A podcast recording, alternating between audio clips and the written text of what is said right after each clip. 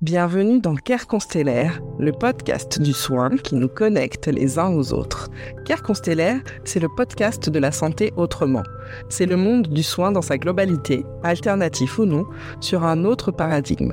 Un système horizontal et circulaire où les savoirs et les expériences peuvent se répondre et s'enrichir où l'expertise n'est pas réservée aux hautes sphères de la hiérarchie sociale et intellectuelle, où chaque voix compte. Je suis Anne Favier, naturopathe et accompagnante de professionnels du bien-être. Je te propose des interviews d'experts, des professionnels de l'accompagnement, des personnes en parcours de soins, expertes de leur vécu, des universitaires et chercheuses. Ici, les savoirs sont partagés et aussi variés que les points de vue, les individualités, les singularités. Le projet est de créer du lien entre ces voix pour créer un care intelligent, humain et sensible, au service des individus comme du collectif. Care Constellaire, c'est aussi une série d'ateliers à destination des pros de l'accompagnement, du coaching de vie à l'audit de com. L'accompagnement dans le sens du lien qui va toucher à qui on est.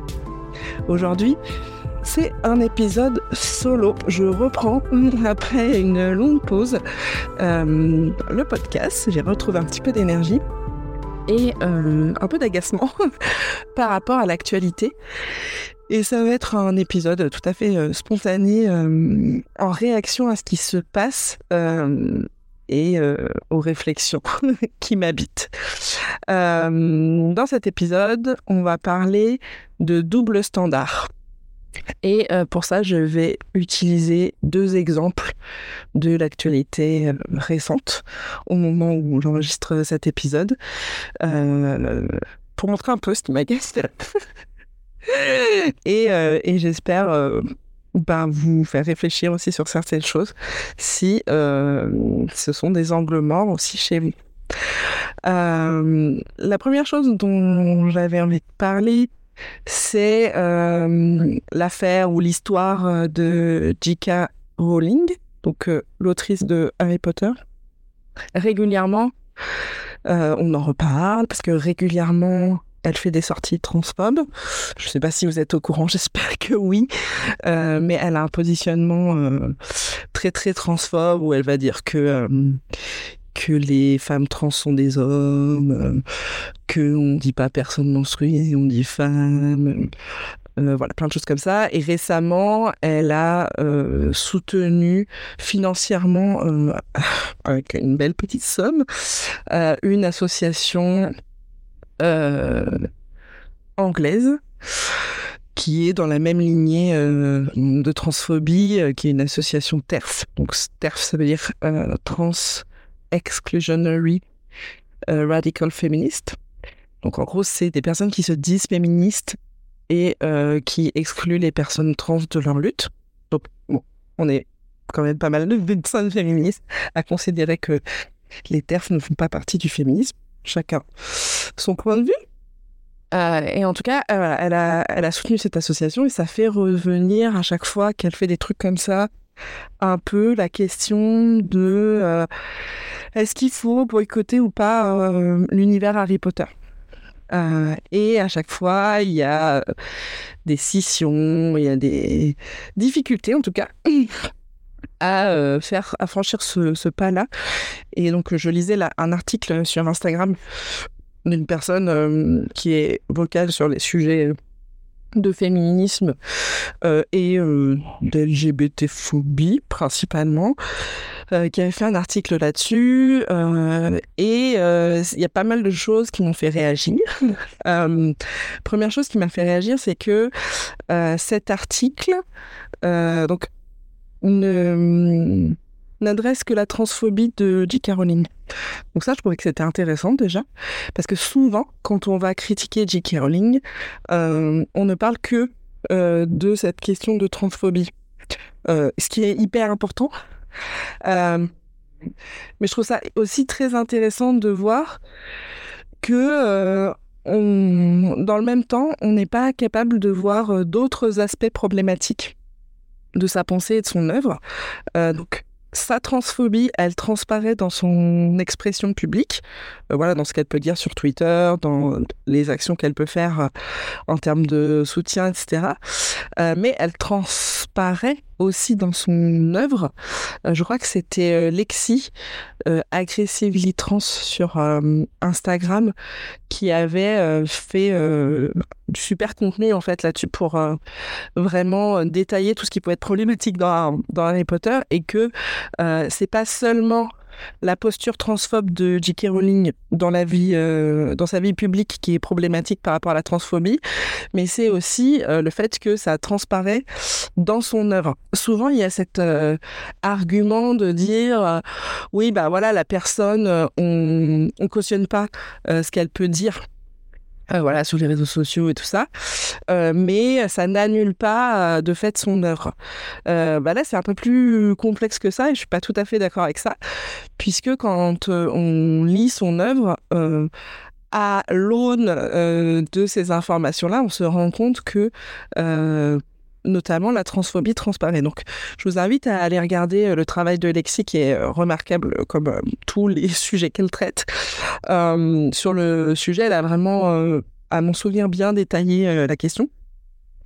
Et euh, donc voilà, on a, on a, on a un personnage, euh, euh, notamment de journaliste, qui, qui reprend en fait les grands tropes, les grands codes de, de la femme trans perçue comme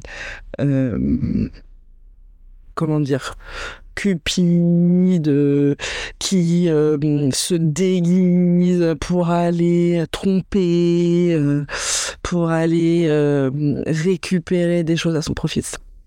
Lexi le dit beaucoup mieux que moi. Et du coup, je trouve que quand euh, on se penche un peu là-dessus, bah, ça annule un petit peu le discours de dire euh, oui, bah il y a J.K. Rowling et ce qu'elle dit maintenant, et puis il y a son œuvre qui est incroyable et on a envie de continuer de profiter de cet univers. Et c'est un peu différent quand on conscientise le fait que l'univers d'Harry Potter est teinté euh, d'aspects problématiques comme cela.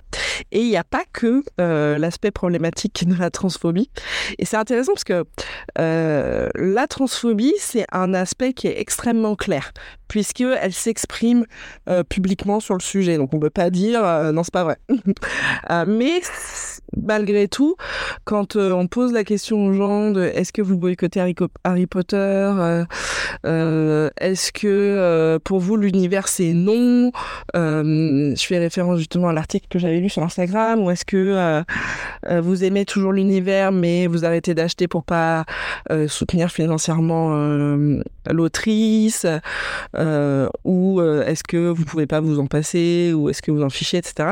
On voit que quand même il y a des grands pourcentages de personnes qui euh, n'arrivent pas à boycotter et encore pire, enfin il y a un certain pourcentage de personnes qui n'arrivent pas à boycotter et il y a encore plus, je veux dire, de personnes qui n'arrivent pas à se passer de l'univers en fait et qui sont vraiment dans cette posture de dire oui, bah elle, a des propos horribles, mais euh, l'univers qu'elle a créé est génial et j'ai envie de pouvoir en profiter.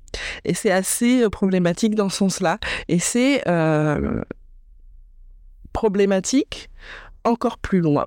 C'est dans la non-convergence des luttes, finalement, les luttes sont assez séparées les unes des autres et c'est un petit peu ce qui me désole. c'est ce dont j'ai aussi envie de parler aujourd'hui. c'est que voilà, on va avoir quand même des des militants et des militantes qui vont parler de sa transphobie et qui vont voilà, dire que c'est plus possible en fait de, soutenir cette personne. Euh, mais on a très peu souvent de discours qui vont pointer son antisémitisme par exemple, euh, notamment dans... Euh, alors ça a été dit, hein, mais il y a des gens qui l'ont dit, il y a des gens qui l'ont analysé, mais c'est jamais repris en même temps que sa critique sur sa, sa position transphobe. Mais je trouve que c'est important de dire, à chaque fois qu'on dit que euh, elle a une position transphobe, de dire, bah oui, il y a de l'antisémitisme qui transparaît dans, dans sa saga, euh, notamment avec les personnages des gobelins qui reprennent euh, le trope du, du juif de la propagande nazie. Il y a du racisme qui transparaît.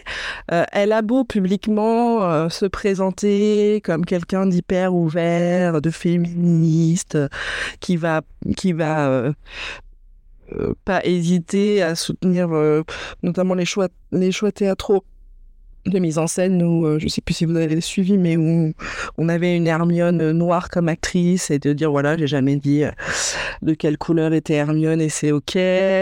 mais euh, dans son livre, on a les elfes de maison. on a quand même un discours qui va être, qui va aller vraiment dans le même sens que les discours esclavagistes de l'époque où on disait que les esclaves étaient très contents de travailler pour leur maître, etc. Et en fait, il y a plein d'idées comme ça, qui sont reprises dans cet univers fantastique et qui euh, transparaissent. Euh, et c'est assez inconfortable quand on commence à le regarder. Euh, et moi, je trouve ça inconfortable de lire des choses qui la mettent à l'index sur sa transphobie et qui occultent ces aspects-là qui occulte à la fois l'aspect que la transphobie peut transparaître dans son œuvre euh, et que le débat, il n'est pas de dire euh, est-ce qu'on euh, continue à consommer du contenu de quelqu'un qui a des propos problématiques, mais il est de dire en fait est-ce qu'on continue de consommer un contenu qui en sous-texte est problématique. Et euh, ça m'agace un peu euh, que euh, on prenne pas deux minutes pour aussi préciser qu'il y a d'autres dimensions problématiques dans son œuvre. Il y a cette, forme de séparatisme des luttes qui est assez agaçante, je trouve.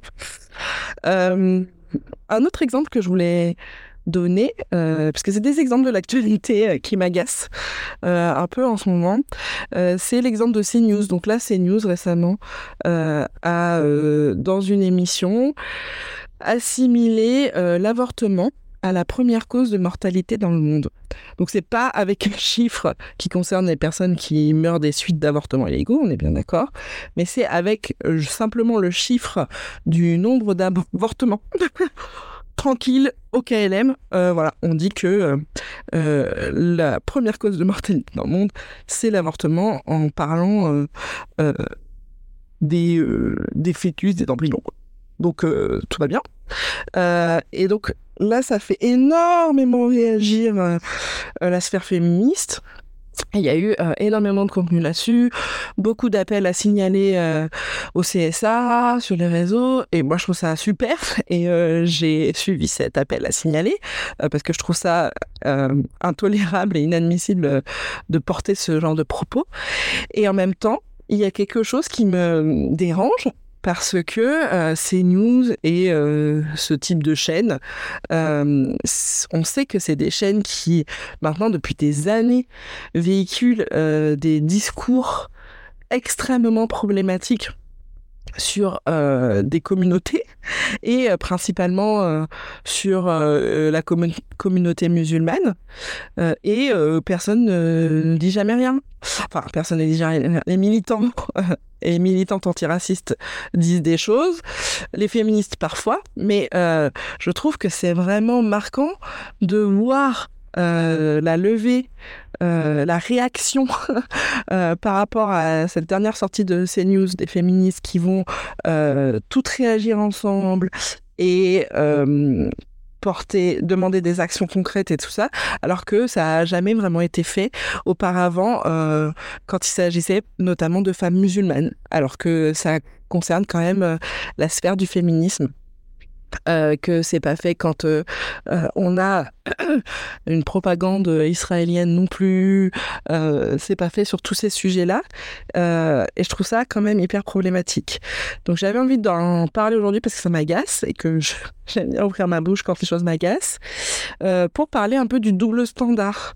parce que le double standard, c'est un concept qui est ultra maîtrisé dans les luttes, notamment dans la lutte, dans la lutte féministe.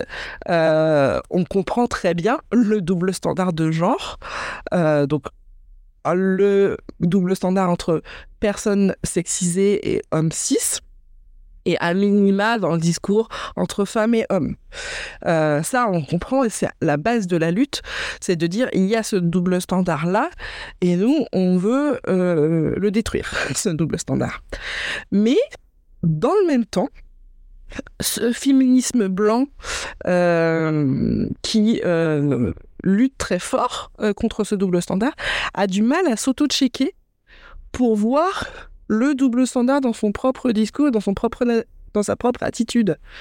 Euh, souvent, le féminisme blanc peut avoir du mal à voir que euh, le double standard de genre, ça s'applique aussi à la question des, du groupe cisgenre versus groupe transgenre, qu'il y a un double standard de race, etc. Et vraiment, ça me frappe de voir à quel point on peut avoir des gens qui sont à un niveau expert, euh, très avancé de militantisme, de réflexion sur des questions sociologiques qui peuvent souvent être complexes. Euh, on en avait parlé avec euh, Selma dans l'épisode crossover qu'on avait appelé Chères amies blanches. Et, et, bon, régulièrement, je refais ce même constat que euh, on a des personnes qui sont capables euh, d'avoir des analyses sociologiques et critiques très poussées sur leur sujet euh, qui traitent au féminisme et qui peuvent en même temps être complètement aveugles aux autres luttes qui sont pourtant à la fois parallèles qu'on peut euh, voir un peu aussi en miroir, mais plus que ça, qui sont interconnectés, puisque euh, la convergence des luttes, c'est pas simplement euh, une amitié niant entre personnes qui s'en prennent plein la gueule, mais c'est aussi la compréhension que tous les systèmes d'oppression euh, fonctionnent les uns avec les autres, se nourrissent les uns des autres, se soutiennent les uns des autres et ne forment qu'un au final. Euh, ça me pose problème. Et euh, j'étais tombée sur un contenu il y a quelques temps euh, sur Instagram qui euh, me semblait très intéressant euh, sur la question de valeur versus principe. Donc j'ai refait une petite recherche parce que évidemment, je, comme d'habitude, je n'ai pas réussi à retrouver le contenu euh, qui m'avait inspiré. Euh, je crois que c'était partagé par Zazem. Euh, sur Insta euh, au sujet euh, du ouvrez les guillemets conflit israélo-palestinien fermez les guillemets. Euh, je crois que j'en ai j'en ai pas encore parlé dans le podcast, mais bon c'est c'est quelque chose quand même qui qui, qui, nous remue euh, particulièrement depuis plusieurs mois et peut-être que j'en parlerai aussi ici. Euh, mais j'en parle déjà bien sur Instagram, donc n'hésitez pas à venir échanger avec moi. Euh, et donc, il y avait une personne qui disait euh, voilà, c'est pas la même chose d'avoir des valeurs et des principes. Euh, et donc, j'ai fait une petite recherche. Moi, j'aime bien aller regarder la signification des mots euh, un petit peu plus précisément. C'est mon, mon côté littéraire. Et donc, pour soutenir cette pensée, ce qu'il faut comprendre, c'est que des valeurs, ça représente ce qui est bien ce qui est juste pour nous, ce qui est important aussi pour nous. Il y a vraiment cette notion de priorisation un peu. Et euh, il y a un aspect d'évaluation, c'est-à-dire que par rapport à un référentiel, un contexte, euh, où est-ce que je situe moi le curseur de ce que je juge important pour moi? Qu'est-ce qui m'anime? Qu'est-ce qui caractérise qui je suis, ce que je pense, comment je me conduis? Ça, c'est mes valeurs. Euh, mes principes, le principe, on est plus sur une notion fondamentale, quelque chose qui a un aspect un peu absolu. C'est un socle. Euh, et ça a trait à la règle. La règle morale, donc c'est un aspect normatif. Quand on dit aspect normatif, c'est que ça dicte la conduite. C'est pas euh, simplement comme ce qu'on a dans la valeur. Euh, la valeur, ma conduite reflète mes valeurs. Euh, mes principes dictent ma conduite. Euh, on agit déjà en fait en fonction de nos valeurs. Elles reflètent nos affinités, nos envies, nos besoins. C'est quelque chose qui est déjà ancré. C'est finalement nos valeurs. C'est pas forcément difficile de les suivre parce que euh, elles sont là et en fait on a envie de les suivre. Euh, même on sent qu'on peut pas faire autrement que de les suivre. Alors que nos principes euh, nous demandent un effort.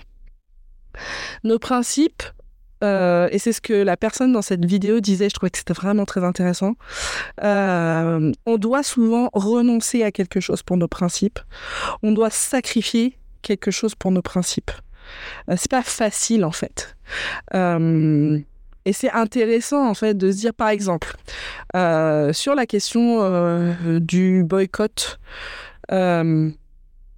de, des, produits israéliens pour essayer d'obtenir un cessez-le-feu permanent et une décolonisation de la Palestine. je vais prendre mon cas à moi. dans le truc de boycott, il y a euh, McDonald's et Starbucks et euh, Carrefour. Euh, bah en fait, c'est pas compliqué pour moi de boycotter ces entreprises-là, parce que c'est déjà des endroits où je vais pas. parce que je considère que ce sont des entreprises capitalistes, que ce qu'elles essayent de me vendre n'est pas bon pour moi. donc de base, j'y vais pas. Du coup, quand euh, on a un mouvement international comme le BDS qui se met en place, euh, c'est pas compliqué du tout pour moi. Ça me demande aucun effort de boycotter ces endroits-là, parce que de toute façon, j'y vais pas. Euh, par contre, quand moi j'ai une Soda Stream, voilà, je suis pas au courant, mais voilà, Soda Stream c'est un truc israélien, et je bois vachement d'eau gazeuse, j'ai vachement de mal à boire de l'eau si elle n'est pas gazeuse, etc. C'est un autre sujet. Euh, et du coup, je me rends compte qu'en fait, non, faut boycotter SodaStream. Euh, là, ça me demande un effort. là, ça me demande de sacrifier quelque chose. Donc, il y a eu un moment où je me suis dit, bah tant pis, je vais plus boire de gaz, c'est pas grave. Euh, et puis après, ça m'a fait chier, donc j'ai quand même cherché d'autres solutions. Puis j'ai trouvé d'autres solutions, donc j'ai mis en place un système de recharge française, etc. Mais ça m'a demandé un effort, ça m'a demandé d'aller chercher, ça m'a demandé de sacrifier la facilité finalement euh, voilà d'aller échanger mes recharges euh, en magasin et de pas me poser la question en fait ça m'a demandé d'aller regarder d'aller chercher euh, tout comme par exemple le McDo si je me retrouvais à avoir faim dans un endroit et ben et qu'avec un McDo voilà qu'est-ce que je fais?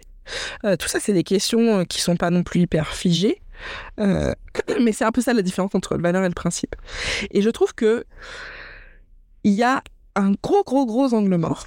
Quand ce sacrifice euh, qui nous est euh, demandé par nos principes touche à un privilège. Exemple, euh, pour revenir à, ce qu'on à que j'évoquais juste avant, je suis une personne cis blanche et j'aime Harry Potter. Et j'ai un blocage pour boycotter l'univers.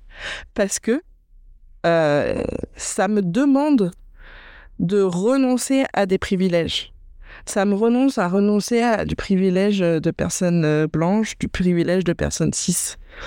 Euh, et on a du mal à renoncer à nos privilèges. Euh, exemple, je suis une femme blanche, je réagis quand CNews porte un message dangereux pour mes droits à moi, mais pas quand la chaîne va véhiculer des idées, par exemple, islamophobes ou racistes, parce que ça ne me concerne pas moi directement. Il n'y a pas de sacrifice personnel à faire. Il y a juste un alignement avec mes valeurs. Euh, donc tout ça, ça me questionne. Euh, et c'est intéressant parce qu'en même temps, on parle beaucoup de convergence des luttes, on parle beaucoup euh, d'inclusivité, d'intersectionnalité. On entend beaucoup ces termes. Et dans le concret, on l'observe assez peu ça me désole. Euh, c'est aussi euh, pour ça que je travaille sur ces sujets, euh, que je suis animée par ces sujets, que je crée du contenu sur ces sujets parce que je trouve que c'est pas possible. et en même temps, je vois bien qu'il y a plein de personnes de bonne volonté qui se rendent réellement pas compte en fait, qui ont réellement des angles morts et qui appliquent réellement double standard contre lesquels elles luttent sur d'autres aspects. et je trouve ça hyper paradoxal et je trouve que c'est un des axes les plus puissants euh, du pouvoir qui exerce le système d'oppression sur nous, c'est de diviser les luttes comme si elles étaient séparées euh, et de nous faire voir qu'une seule partie en fait. Ça fait qu'on ne pourra jamais se libérer collectivement de cette manière-là. Et à la fois, je suis d'accord qu'on ne peut pas lutter sur tout, tout le temps, euh, qu'on peut pas ouvrir, sa bouche surtout tout le temps, qu'on peut pas être expert de tout tout le temps. Et en même temps, on peut pas être engagé dans une lutte militante précise sans avoir un minimum de point de vue global sur les autres luttes et sur comment tout ça euh, s'interconnecte. Euh, voilà pour moi. C'était un épisode assez spontané, j'avais pas trop scripté. Euh, je vous invite à échanger avec moi là-dessus, euh, notamment sur les réseaux sociaux. Je suis très présente sur Instagram. voilà, j'aimerais bien qu'on puisse réfléchir à ça et j'aimerais bien qu'on puisse avancer là-dessus et, dépasser un peu ces blocages-là qui me semblent nous faire aller droit dans le mur finalement.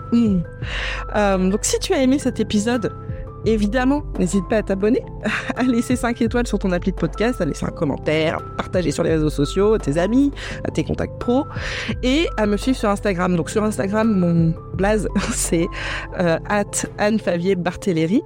Euh, tous les mois, je propose l'atelier socle en ligne de Care Constellaire à destination de l'accompagnement, que ça soit sur des aspects thérapeutiques euh, ou sur des aspects plus de même de communication. J'ai eu des personnes euh, euh, photographes, directrices artistiques, accompagnantes en communication, etc., qui ont suivi aussi ces ateliers et pour lesquels ça a fait sens. donc cet atelier SOC s'appelle Inclusivité 101 101 pour les francophones et au-delà.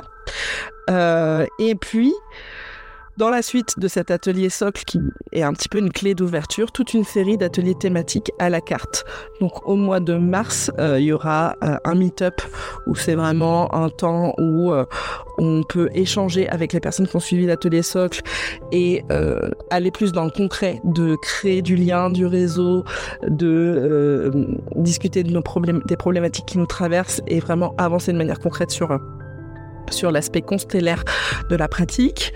Euh, il y aura aussi un atelier sur l'accompagnement des personnes transgenres euh, et dans les mois à suivre, encore plein d'autres thématiques d'ateliers. Donc pour recevoir les infos, je vais te mettre dans la barre euh, d'infos un lien pour t'inscrire à la newsletter. Et puis je propose aussi Pratique Constellaire, qui est un accompagnement individuel qui va avec ces ateliers. Ma boîte mail et mes MP sont ouverts et je te dis à bientôt